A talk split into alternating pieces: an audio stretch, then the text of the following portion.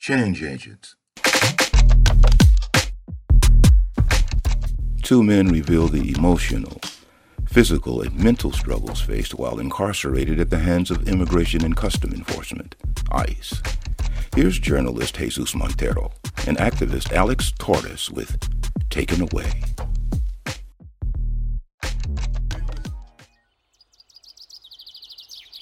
Growing up in the early morning, as the sun was rising, coming home from his overnight shift at the factory he still works at today, my father would tell me, "Mijo, today, échale ganas."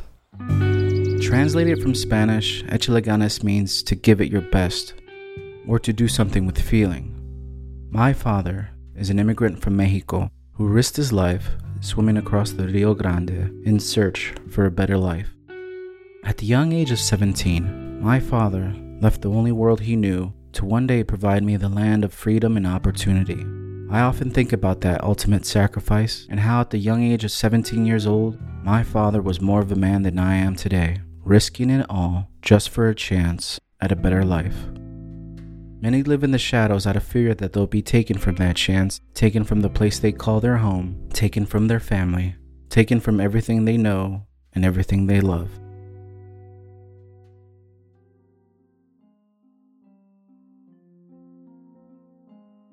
I know that I just wanted it to end, and that included my life.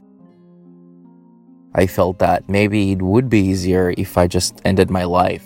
Maybe that way my family would have the opportunity to bury me and not die in my country where the rest of my family can't visit and can't bury me or give me a proper memorial.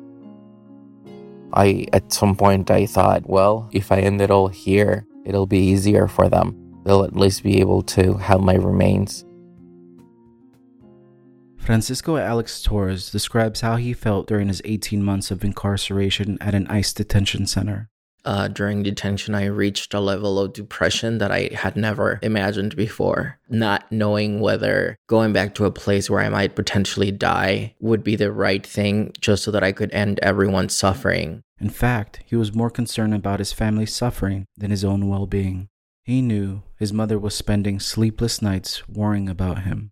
I felt I failed myself for not being able to do things for my family that I should have been able to otherwise. What if the person you love the most, your parents, your lover, or your closest friend, is one day taken?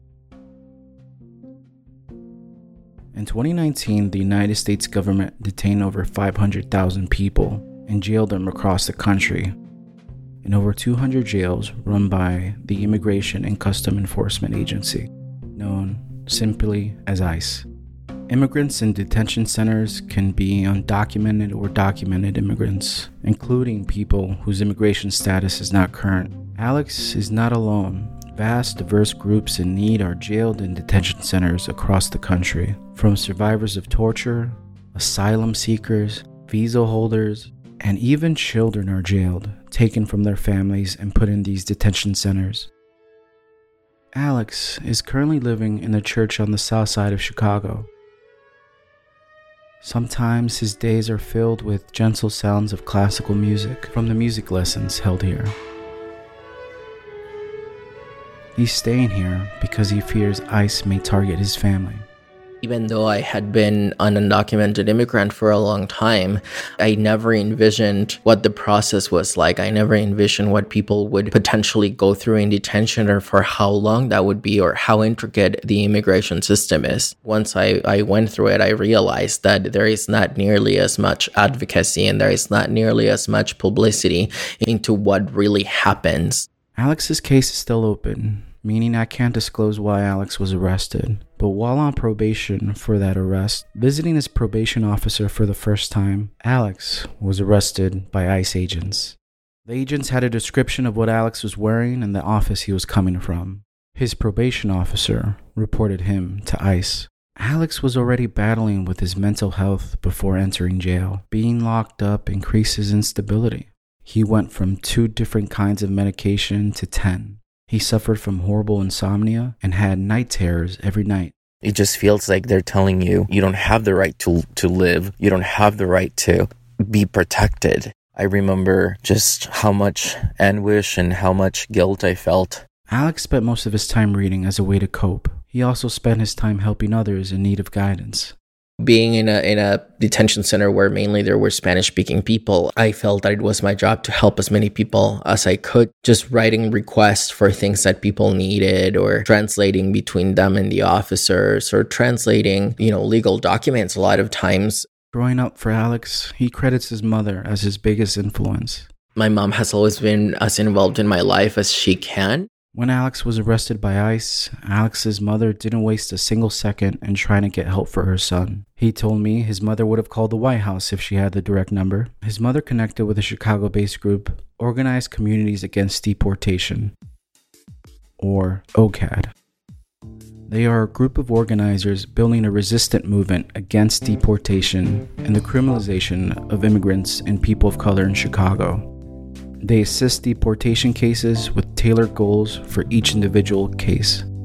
Antonio Gutierrez is one of the co-founders of OCAD. Antonio is also the coordinator for strategies and oversees the administrative and finances for OCAD. One of our most important values as OCAD is this aspect of being undocumented-led. So we believe that as undocumented people, we can fight ICE and that we don't need allies or elected officials to do that for us. That we can talk to the public about it, create narratives about how we've been criminalized for so many centuries in this country, and that in this country we have an issue with how our immigration system is broken based on the fact that it's based on a system, right, of white supremacy and xenophobia. And it's really important for us to really make those connections between criminalization of immigrants happen and how then tools further criminalize, like, for example, the gang database, right, the Chicago Police Department has is then used by the police to criminalize immigrants and people of color, but then how that tool is shared with other agencies like ICE. OCAD works with individual cases and creates an action plan specific to each case. For Alex, he needed support dealing with the living conditions, something Alex was very vocal about. For Alex's case, OCAD created a public campaign to create a narrative about why he was still being held in detention, even though the judge had already approved an asylum claim, which granted him relief and was able to get him released. But regardless of that, ICE was still holding him. And so it was more about highlighting Alex's circumstances and the conditions that he was experiencing inside the detention center to pressure ICE into his release in itself. They were super supportive. They checked in with attorneys. They always made sure that I was okay, that I was at least able to communicate with my mom. They went to my court dates. They made flyers. They signed petitions. They called the ICE office every day and they asked for my release. Throughout the entire process, Antonio and OCAD kept the pressure on. The creation of graphics around specifics about Alex, where he was from, or what kind of legal relief he had, giving a little bit more information about the ICE name or the ICE agent's name, phone number, so that people could call them on the behalf of Alex to try to pressure that individual, right, to release Alex within a specific timeline. Those were ongoing for almost a year. Having community support and being able to have empathy from other people that are not particularly close to me, but that know the pains and that know the process and that know what really happens is incredible. Alex was highlighting the conditions inside the detention center. Then all of a sudden, the legal team was announced that Alex was going to get released. Hearing the news of his release, Alex couldn't believe it. Instead of getting his hopes up, he asked the guard at the jail to double-check to make sure they got it right. His release couldn't come at a more perfect time. His mother's birthday and Mother's Day was just a few days away. He decided to surprise his family with an in-person visit after his release, spending 18 months in an ICE detention center. My mother just right away like threw herself at me and we both just cried. And, you know, my father came and my little brother was hugging my leg and, you know, crying, and he was holding me and he was holding his ball. And he just said, "I love you. I'm so happy you're out." My dad, he's not very expressive, but he gave me a very big hug and a kiss. And then he rustled my hair and said, "Hi, son." It was great. I felt so loved. Although Alex was experiencing what many can only dream of, it's a part of him he wants to put behind him. Adjusting to the outside world wasn't easy for him. Normal everyday sounds that we hear made him feel uneasy. Alex was suffering with effects of post-traumatic stress disorder.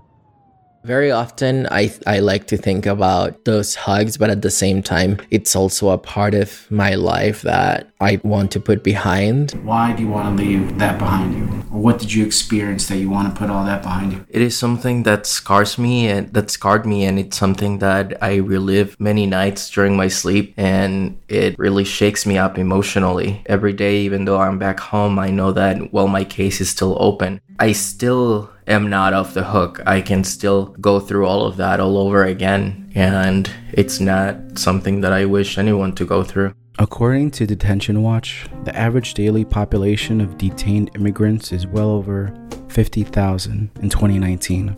Speaking with Alex, I couldn't help to think about my life and those at risk of deportation. People I care for the most on this planet are constantly living in fear that a traffic stop or mistakenly filled out paperwork can potentially take you from the only home you know. I'm afraid of that happening. I'm even more afraid I can't do anything to stop it, and I'm mortified if or when that happens.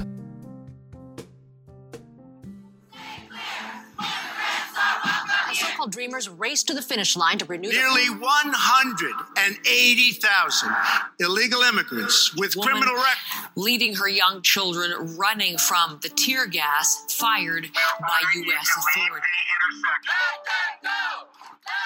authorities. I feel like I was an object. I feel like I wasn't even a human while we've been in detention. We didn't have a voice. That's Jesus Alberto Lopez Gutierrez. He prefers to be called Beto. Beto was jailed for 9 months in an ICE detention center where he was transferred 4 different times and lost over 50 pounds. To celebrate his birthday, Beto went camping with friends. He's always considered himself an outdoors nature person. His group of friends flew to Colorado and decided to drive back to Chicago. Police pulled their car over in Iowa. Police said they pulled over the vehicle for speeding, going 78 miles an hour when the limit was 70. Beto believes they were racially profiled. Arrested although he wasn't driving, Beto wasn't nervous. They cited possession of marijuana for his arrest. Beto had been arrested before in Chicago for marijuana, but never convicted. He was immediately taken into ICE custody. They gave Beto 2 options. The first, see an immigration judge to plead his case, or sign up for immediate deportation. Beto called his brother, Miguel. I got this call from this weird number, and I answered, and it was my brother telling me that he was in ICE custody. Miguel Lopez manages OCAD's membership and leadership development. He's also an artist that guides development projects for the organization. Miguel was also leading his brother's deportation case. At the beginning, those conversations, they were hard. He was asking how long will he have to, stay in detain. That's what was the hardest thing, him being locked up for 9 months. Knowing too well from his experience working with OCAD, Miguel knew the long road ahead for his brother. Miguel worked with his OCAD team to create an action plan for his brother to fight his deportation. As OCAD came up with some proposals, and then we brought it up to Beto and see what he thought, if he wanted to fight and struggle and challenge this deportation. He committed to it. He wanted to fight. He wanted to stay here with his family, and so we took that on. I'm so thankful for my brother, because without him, this fight would never happen. He always been like the backbone of the family. He's always that dude that cheers up the family. When there's always a problem, he's always the one that takes the lead. Try to help us. The Deferred Action for Childhood Arrivals, otherwise known as DACA, is a federal program that protects undocumented immigrants who arrived to the United States as minors before the year 2012 from being deported. They are often referred to as Dreamers. Beto was a recipient, but at the time of his arrest, his DACA had expired. There's two entities as part of immigration. So when we talk about Homeland Security, there's the agents, kind of the very police, militarized agency, which is ICE. And then there's the administrative agency, which is USCIS. It's the officers that work with USCIS that determine that. And so Beto was detained in an ICE detention center, but we were doing the DACA renewal application with USCIS. A miscommunication that happened where USCIS was telling the attorneys that they needed to file the DACA renewal with ICE because ICE was holding Beto currently at a detention center. Well, when the legal team attempted to do that, ICE was saying that no, that they actually needed to go and do that with USCIS. And at the end of the day, those were months that Beto was still in detention. According to the Freedom of Immigrants, the three most reported types of abuse at an ICE detention center are medical issues, nutrition issues, and prolonged jail sentences. Peers that had like dental problems, you know, like dental pain, and they would just give them a Tylenol and that's it. They either gave them a Tylenol or take their tooth out. So I was like, no, that's not good options, you know. Just you either take out your tooth or take a Tylenol. While incarcerated, Beto searched for support from other detainees to come together. When the community of support was established, Beto shares his friends would often disappear the very next day. Anything you wanted to say or you wanted to do, you couldn't do. You just had to follow orders and that's it. And yeah, it really kind of affected you because getting familiar with someone similar to you. Well, we're all similar, you know. Most of us were ICE detainees, so we had different, like, similar situations. You're talking to someone, you know, like trying to make a friendship, and they're so you won't be all by yourself. And then out of the blue, they just separate you. He shares with me how he would often spend his time while incarcerated. I wrote a lot in there. Try to write like poems. I wrote like poems for soups. I was writing for soup. I even wrote a poem for one of my friends in the last jail I was in. He was trying to propose to his wife, but he didn't know how to. So I wrote him a poem, and she said yeah. And so you know, I was just connect with other people like while we're in there. We're by ourselves in there. So if we don't help each other, nobody's gonna help us out. Despite being incarcerated, Beto was thankful. Being locked up made him realize how lucky he had been in life. It was the support from his family that kept him going. It made me realize how lucky I've been, like, in this life, to have my family. So it really impacted me just leaving my family from one day to another. But what really gave me hopes to keep on going in there while I was in there, it was that I was going to come out of there one day. I don't know when, but I knew I was going to get out one day. He understood why others in his situation wouldn't fight and just seek immediate deportation. They had a family to support, and they couldn't do that from behind bars. To him, risking it all and trying to enter the U.S. again seemed like a better opportunity to provide and be there for their family than fighting the system from within. I feel like that was one of the main reasons why people choose deportations instead of fighting their case, because their kids are not going to wait a month or a year to get their food, you know, like, same as the wives. So I feel like that's why a lot of people in detention, they choose deportation, because it will be a faster process to get deported and they come back, you know, they try to come back. Like me not having a family of my own really like helped me get through that situation. Beto's brother Miguel describes some of the action behind releasing his brother. But I would say that the most common things that come up in people's cases are having press conferences where we are announcing updates. For Beto, we had a federal lawsuit. Every time there was a court date, we would do court support. People would show up, either in person at the court, letting the judge know that people were with Beto, having a press conference after where we call local media so that they can report on this. It all adds up. It's about creating that public narrative. Miguel urges these campaigns are important, especially in the public's eye. That's why it's so important having this public aspect and community support. For Beto, it was a really complex campaign, like doing phone bankings. That was another thing where I would go different places, like especially schools. We connected with local undocumented-led student groups in different universities. We made tons of calls and like all of that pressure that their phone never stops ringing, demanding that him to be released. That was also really impressive. Writing letters to Beto when we would have a community assemblea and mailing those things things to him so that he can continue fighting. Like, also being motivated, knowing that there's a whole community outside cheering for him, supporting him, waiting for him to be released. Beto was denied his first bond because he admitted to the marijuana convictions. When Beto found out he was being released, he kept the news to himself. He was more concerned about how others would feel, knowing that they are still locked up in detention, while somebody they knew was getting out. Like, yeah, at first I was like, you know, happy and I couldn't believe it, but that day I didn't want to tell my friends because, like, I don't know, I felt like, oh, this guy's gonna get to leave, you know, he's leaving us, you know. I was like so happy inside, but I didn't want to show it to other people, you know, showing that, oh yeah, I'm just gonna get out and forget about everything, you know, like. I felt sad leaving, to be honest. I wanted to leave jail, but I felt sad leaving, like, all those people behind.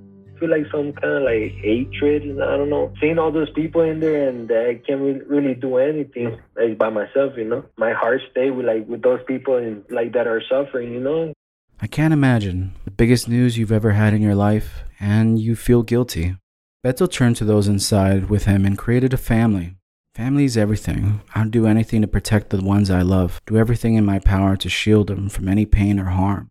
While Beto was entering back into society, reuniting with Miguel and his family, Beto was leaving behind another family.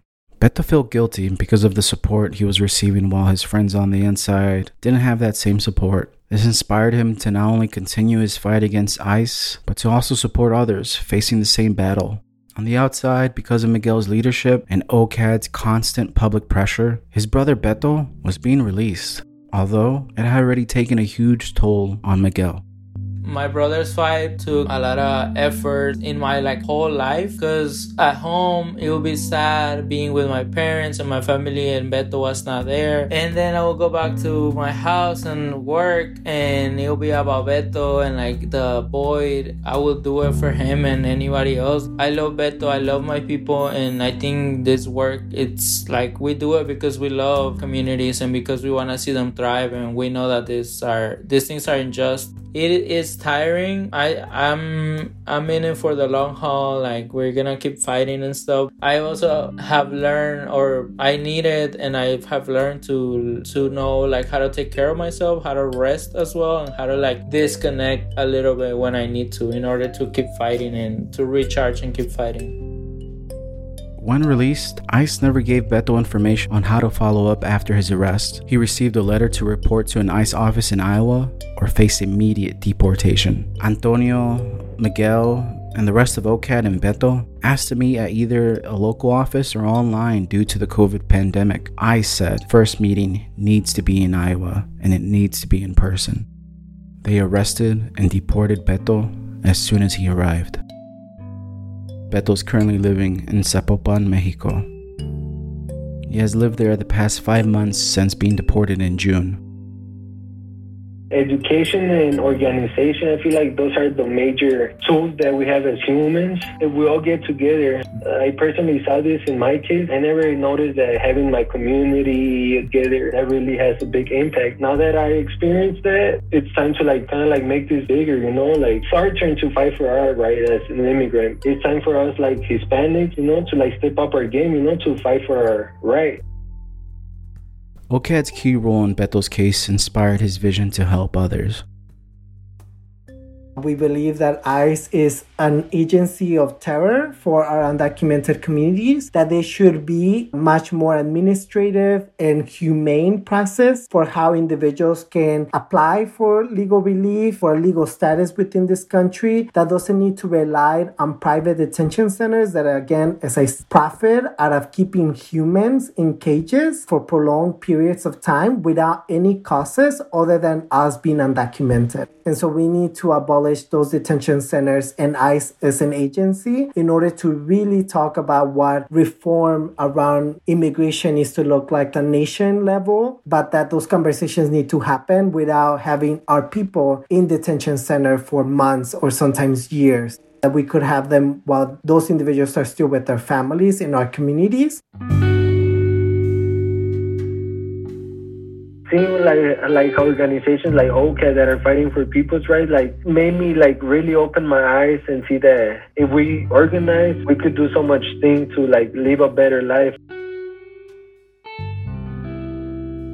better life, something we all want for our families, a goal we all collectively have in this country that motivates and encourages us to do better and to be better, just for a chance and an opportunity at a better life. Unfortunately, for the millions of immigrants, those opportunities forcefully aren't for them. Reports of force, sexual abuse, solitary confinement as punishment, to even more recently, widespread reports of unwanted hysterectomies. The human rights violations occurring at ICE detention centers will leave a generational trauma never seen before in this country. Speaking with Alex and Beto was inspiring. The trauma they endured, they used it as fuel for advocating and speaking out against the injustices they witnessed. Getting to know Alex through our many conversations, he often held back with sharing. It was difficult. He was concerned talking about things would bring back old demons. But throughout our conversations, Alex opened himself up to talking about things that nobody should have witnessed. It was very late at night because I was often the one person who translated for other people. I was called down. This man, he tried to hang himself. He still had the sheet wrapped around his neck and his face was purple and I could see the markings. And some nights, I dream about it. Alex's bad dreams are of his past. He lives gratefully, wanting what's best for him, the others he could help, and his family. But Alex is also worried that it may happen all over again, worried that he's taken from that chance at a better life. For more information on how to get involved or to make donations, please visit organizedcommunities.org. If you or somebody you know has been detained, please contact the Deportation Support Hotline at 855-434-7693. This is Jesus J. Montero with Taken Away.